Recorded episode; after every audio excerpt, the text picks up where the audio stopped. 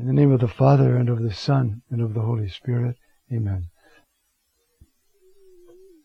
Heavenly King, Paraclete, Spirit of truth, you who are everywhere present and fill all things, treasury of all that is good, master of life, come, dwell within us, cleanse us from all stain, and save our souls, O good one. Mary, cause of our joy, pray for us. In the the Father, and of the Son, Holy Spirit. Amen. We're going to go on in chapter 17 of John's Gospel. Um, there's a key section uh, now uh, that um, moves on. Huh? It talks about how Jesus reveals the Father. And so we're going to go through that slowly and um, uh, talk. Remember that in a way, this is Jesus in the very depth of the Trinity in heaven praying now. Praying for us now. As it says in the letter to the Hebrews, He's always living, making intercession for us. And that, as St. Thomas points out, how every teacher should pray for his students. Uh, you see, we pray for one another, for the people we're responsible for, for the whole church, for the whole world. We're just participating in this one great intercessory prayer that Jesus is doing all the time. That's why he's the high priest. All right. Remember last time then we talked about he lifted his eyes, he prayed that he be glorified, that he had power over all flesh, which is a allusion to Adam. And then uh, I glorified you, I completed the work. Now glorify me in your presence with the glory I always had before the world was near you. Okay. Now he's going on to talk about this um, transition. That is, these next verses we're going to look at, our Lord is talking about his action in regard to the Father. It begins, I manifested your name to the men you gave me out of the world. Manifested your name. What is the name? Father. That's the name. That's the revelation, isn't it? Because Jesus died and rose and poured out the Holy Spirit, we know the name of the ultimate source, even within the Trinity, though they're all co-eternal and co-equal. You see, of the creator of the universe. His name, Abba, Father. That's his name. And so the text says that, remember back in the book of Exodus, Moses asked God's name. And uh, what is your name that I can tell those who sent me? Huh? And uh, it's a difficult text. Um, Ani asher achye.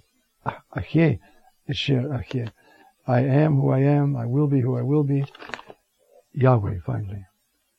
Who probably means he who causes to be, probably. That's the name. But I've manifested the name behind that name. Father. Your Father. You're my Father. And I bring them all into this relationship that I have with you. That's what I do. That's why I died. The eternal life as we're going to see in a minute, is what? To know you, the one true God, and Jesus Christ, whom you have sent. And so that's what we have right now, you see? Um, I manifested your name. We just had this in Psalm 22 as well. Uh, I will proclaim your name to my brethren. Well, that is fulfilled at every Mass. Father. You've noticed, I'm sure, that the whole canon of the Mass is addressed to the Father. The whole canon. And it ends with through him, with him, and in him is to you, God the Father Almighty, in the unity of the Holy Spirit, all honor and glory. To you, Father, the whole canon is addressed to the Father. We have to know the Father. this eternal life. So Jesus shows us the Father in the power of His passion. So, uh, that's why we have that text in Psalm 22. I will proclaim your name to my, I will, you know, to my brethren. Uh, that happens every time we gather together, especially at the Eucharist. He proclaims the name of the Father. That's why after we finish the canon of the Mass, what happens? You know, we have the divine command, and instructed by this divine command, we dare to say, Our Father. When he taught it, what did he say? When you pray, say, now, very interesting. In Matthew, we have Avinu Shebashemayim, our Father in heaven. In uh, Luke, we have Abba. When you pray, say Abba. Yid Kadesh Shemak, If you put them back in Aramaic, the best we can do. We're both to say, we're supposed to say both. But there is a moment of grace when the Father shows himself to us and captivates our heart so that we say Abba. It just comes out of us because of the Holy Spirit working in us. He has shown us, as far as He can in this world, His faith. Face, okay? So I manifested your name. That is Adonai, yes, but Father. I've told them who you are. And I did that to the men you gave me out of the world. They were yours, and you gave them to me. Now, he talks like that, as you remember, and we've seen this in chapter 6. Uh, when he says, know, in verse 44, I'm just going to read it for you. Uh, you see, you gave me these people. You see, they're your gift to me, okay? No one can come to, the, to me unless the Father who sent me draw him, and I will raise him up on the last day. This whole discourse in chapter 6 is a discourse on the Father and on faith. And so, how did he do this for us? Huh? He loved us. He showed us his love. He gives us that prayer that is in the depth of his heart, created by the Holy Spirit. Abba. What does Abba mean? It's one of those things you got to learn it from the Holy Spirit. You can't Abba Abba Abba. Sure, you know it comes from the word Av, meaning father. It's in the emphatic state in Aramaic. Abba. Okay, now you're getting somewhere, but what it really means, only God can show you. So I manifested this name. I showed it to them. Why? Because he who sees me sees the Father. If you really see me, that's the work of the Holy Spirit. Then you see the Father. Who is love? Ho Theos, the Father, agape estin, is love. So I've manifested your name to them, to the ones you gave me out of the world. They were yours, and you gave them to me. You see? And it says here in, in John 6:44, no one can come to me unless the Father who sent me draw him. The Father draws us to Jesus, right? And I will raise him up on the last day. Nobody can come to me unless the Father draw him. The Father wants to be with us. He wants to delight us. He wants to delight in us for all eternity. So therefore we have to be in the Son. So he draws us to the Son. To believe in him, to obey him, to rejoice in him, and to feed on his body and blood. In this world, physically, in the next, spiritually, forever. To be fed on the Word of God, the living, eternal person of the Word. That's our destiny forever. Do you see why we have to be so concerned in this world of chaos? How many people know that? How many people, even Catholics, say, oh, well, I'm a Catholic, but I believe in same sex marriage, or I believe. What about knowing the Father? That's what it's all about. Then your heart melts. Then you see things clearly. Then you know how to get along. With, you know, forgiving people.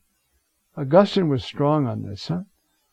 The Donatists uh, were people who said anybody who denied Christ during the um, uh, persecution has to be rebaptized and start all over again. Augustine said, no way. Once baptized, always baptized. Let them repent and enter the church. You're making a super church, not willed by the Lord. You know, as Origen says, the church is Rahab's house. The church is the prostitute's house. It's for everybody. Just allow God to come into your life, confess Jesus as Son of God, and try to love everybody, and you're in. You don't have to get rebaptized, rebaptized. It's a once and for all sacrament. That was one of the big debates in the early church. Okay. They were yours, and you gave them to me. Is that because you, you draw them? Okay. And they have kept your word. Now, watch how closely this goes. They kept your word, and they have come to know. You see? That all that you have given to me is from you. They got it. If I'm son, then as they look at me, they see you. Because I'm your son. You see? All that you have given to me is from you. And then, the same thing, the same rhythm, you know, repeated now in another way. Because the words that you gave me, I have given to them, and they received them, and they knew truly that, that I came forth from you, and they believed. So you see the same rhythm twice. I manifested your name. They kept your word and came to know. And then, all that you've given me is from you, because the words you gave me, I have given to them, just as I manifested your name. Now I've given the words, you see, and they received them, and they knew truly I came forth from you. We know who Jesus is, you see. He is the beloved Son of the Father. And By the power of the Holy Spirit, we can be caught up into that. And even in our own poor little way, share this divine affection for the Father. My friends, it is so precious. It is such a grace. Paul says twice, right? That God sent the Spirit of His Son into our hearts crying, Abba, that's Jesus' prayer. That's his word for the Father. And we say it. Abba. Well, what does it mean? Well, yeah, there's the etymology, there's this. The only way you're going to know is to beg the Holy Spirit to show you. As Jesus says, I have manifested your name. I told him your name. He didn't just say, you know, his name is Abba, now what else is new, did he? He planted it in their heart and he will do that for us. You see? So this little, these few verses, you see, they received them, they kept your word and came to know, and then, back in the second part then, the words you gave me I've given to them, and they received them, and they knew truly that I came forth. So if we receive the word of the Lord, then, you see, we know. And they believed you sent me. That's to receive the word of the Lord. That's why we read the Bible, why we read the Gospels. Oh Lord, open up my heart and my lips so that I can understand and proclaim your gospel. That's all I want. Amen.